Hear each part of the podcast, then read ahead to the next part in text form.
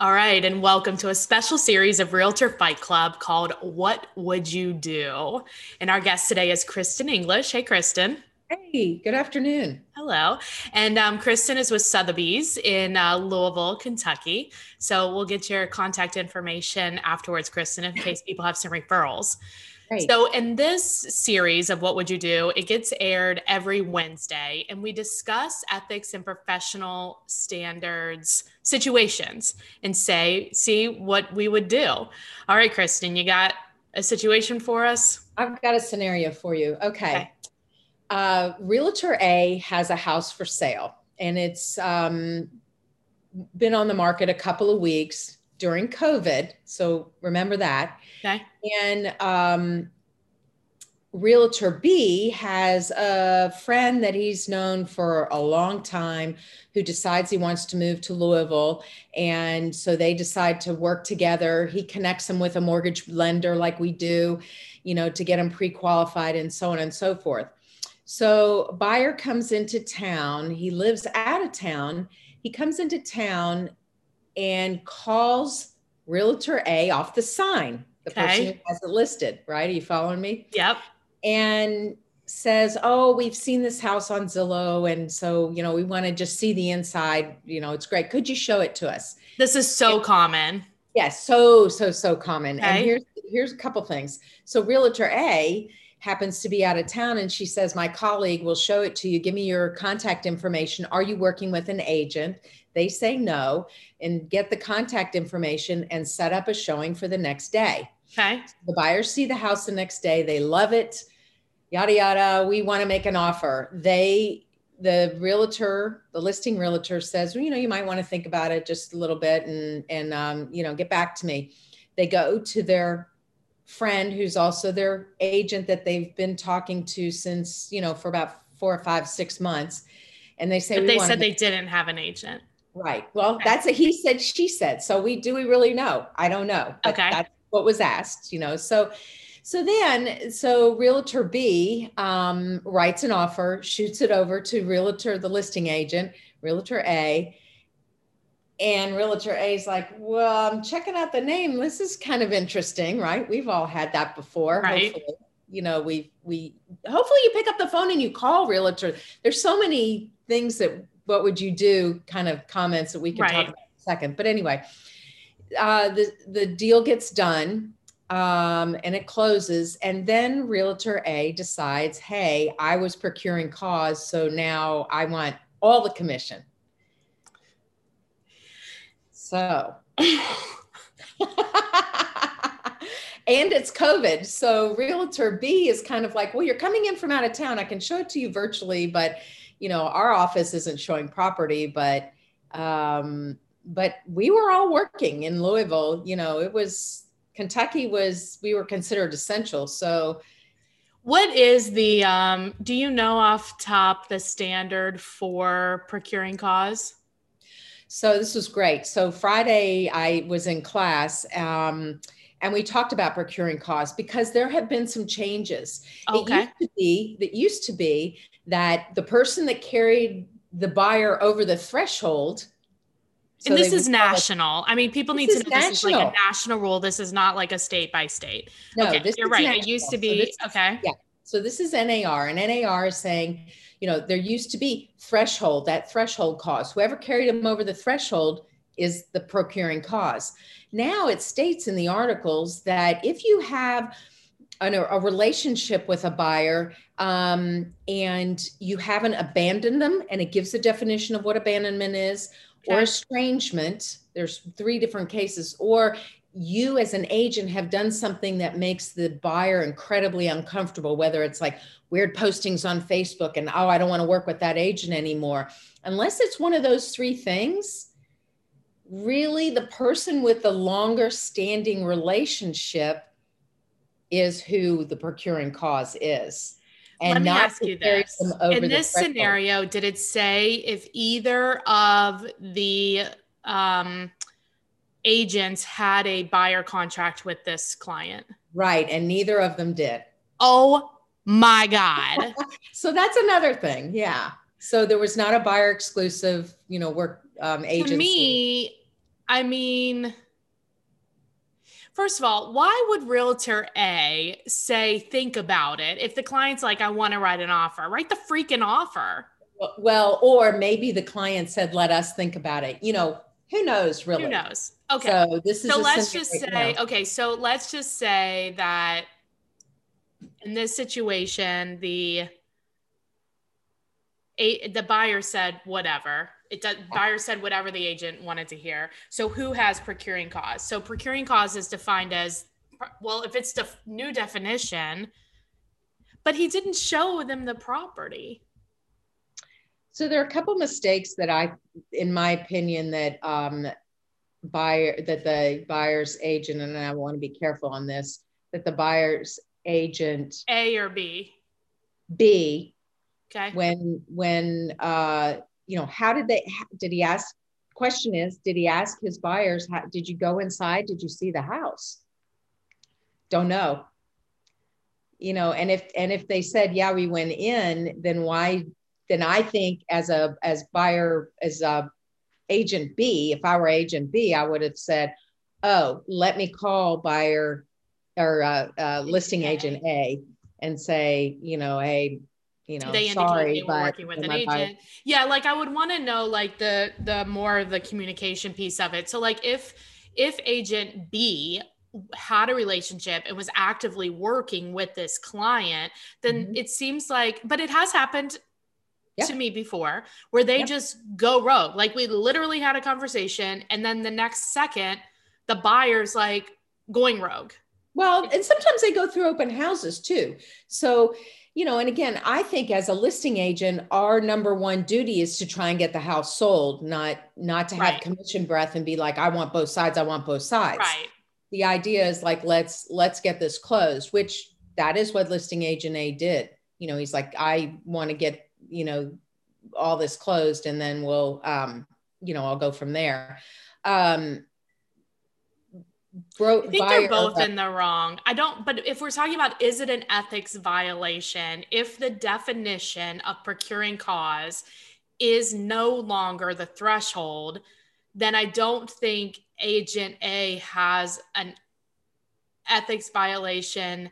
But is he due the commission? I feel like that's a different question. Well, that's a good answer. I mean, that's a good question too. Like, what part or all or none do you think? There was not a. I don't think there was estrangement in in this situation. If with the given the information, you know that that we have, you and I. Yeah. Um, if there wasn't, it doesn't seem like there's estrangement because if there was, he wouldn't have called to have the offer written. And why would the why would the buyers have gone and had their yeah so I, I, agree. It, doesn't seem that there was estrangement and right. but is buyer a or is seller list oh my god is realtor a do a commission because he showed the property that's a hard one. I it's mean, one. so I had this situation this summer where I had a listing and I got a call off the sign and I went and showed it to the safely. I took two friends with me because it was just somebody who called off the sign and the house was vacant. Yeah. Um, so went and showed it. Um, this person decided they did want to write an offer on it. I asked them several times if they had an, an agent because I don't personally like to do dual agency, and I would have referred them to someone in my office. Mm-hmm. Um, so we sat down. I got proof of um, finance because it was going to be cash and all that. And then as we sat down to write the offer in my office, so I'd met him one, two, three times he said, Oh, well, we, you know, I have a family agent that our family trust, blah, blah, blah, has used in the past. And I said, Whoop, let's get her on the phone. And so we worked it out where she gave me a referral fee for my time. And I'd spent more time than, you she know, did. the case that we were just talking about than agent A. Um, so I, you know, I got what I would consider a nice referral from that agent who then did write the offer and we got the deal to close. Yeah, I mean, I think this goes back to like I mean, we've done podcasts on this before about like buyer consultations and Monica and I somewhat disagree on this, but this is this is exactly why yeah. you you have to do a buyer consultation and you need to get that damn contract signed that they're yeah. working with you so they understand. And like part of our contract goes through like, you know, what open houses for sale by owners, like new construction, do, calling the listing agent, like go these are common scenarios and there's only a handful of them especially now with desperate buyers. Yes. you've got to have the consultation and have the discussion. I think you know in this case i mean agent they all made mistakes. Yes. it's probably fair to do some type of commission split just to like yeah. be nice but like yes. is it an ethics violation? They're no. No it's no, not. it's not an ethics, but it was a, you know, what would you do? What do you think's the right thing? And and so much of it goes back to communication. Now there, I think that there had been what we should communicate. Yeah, you're crazy. the phone, voices, you know. Um, yeah, it goes back to communication, and I think that there are some mistakes that Agent B made. Plus, and I don't know about Agent A. You know, I mean, they all made mistakes. Everybody yeah. did. You know, yeah. I mean, the biggest mistake is not getting the contract signed that you're the representation for the buyer. Because yeah. had had that one of them done that, mm-hmm. then there's no problem. Right. The interesting thing is that there are people that feel like that's a difficult thing to do because, um, especially if you're a new agent, you know, you're so excited and so happy to even have a client. You don't have a you, client if you don't well, have, you have a contract. Right. So you you you don't want to push them or seem thirsty. it's hard. It's a, it's a, I think it's a fine line because I want people to work with me because they want to work with me. And if they don't, then okay. You know, and if that's the case, then if some, if you show a bunch of houses and somebody else writes the contract, then you're not making the call. I right. don't know. I, mm, it's so, we're going to fight about that, right? Kristen. It's hard. Well, that was a really good one. That one happens really, a lot. It really does. And, the, and it, what was the aha moment for me on Friday during class was that whole threshold. And uh, Jason Vaughn teaches a lot of our ethics classes. And, you know, he said, this used to be mm-hmm. whoever carried you over the threshold was the one who got the commission. And he's like, here it is. It's, it's not, not, anymore. Not anymore. Yeah. Wow. So. That's so, you know, what, what I'm taking away from this is if, if you have clients that you're working with, make sure you stay in, in contact with them. Yep. And well, if you I mean, write an offer or you ask your clients, how did you, did you, do you even ask your clients, how did you get inside the house? Right. Yeah. Then you immediately call that listing agent and say, Hey. Well, I think too, a lot of people, a lot of listing agents make the mistake of just saying, like, are you working with an agent? And I don't really ask that question. I ask questions that what the answers will indicate to me, are they working with an agent? Mm-hmm. So, like, how many qualified? What's that? Have you been pre-qualified? Have you met with a you right, know, a lender? lender? Mm-hmm. Who is it? Like, yeah, yeah I'm not going to show a house without pre approval. And we did that. Like, that's like the first yeah podcast we did. That was like number one. Yes. or whatever. So, like, yeah, are you working? How many houses have you seen? Like, what did you, you know what I mean? If they've been in a lot of houses, the chances are that they have an agent. Yeah. Or just That's ask good. who is your agent, not do you have one, and see what they say. That's probably a better. That's probably a better way to say it because when you say do you have an agent? then then they go am i saying the right answer or the wrong answer? Right. Like if i say i have an agent then they're not going to want to show me the house. Right exactly. If i say i don't you know yeah yeah who's your so who's your agent? well that's, what i do to good. tenants when i um, am pre-screening them. I ask what do they smoke? Instead of do yeah. they smoke depends on the property, but like, you know, it's kind of funny sometimes. Like if you know it's like anyway, it's funny. I just I'm waiting for somebody to be like crack, you know, but nobody said that yet. oh, anyway, we appreciate you being on. That was a really good scenario, really relevant. If somebody has um, a referral in Lo- Louisville, I want to say it right. What's the right way? Louisville. There's like eight ways to say it. I say Louisville. Oh, you say it the Yankee way. I kind of do say the Yankee way, but a lot of people say Louisville. Louisville. All right. Louisville. If they have one Louisville. Louisville, Kentucky, what is the best way to get a hold of you?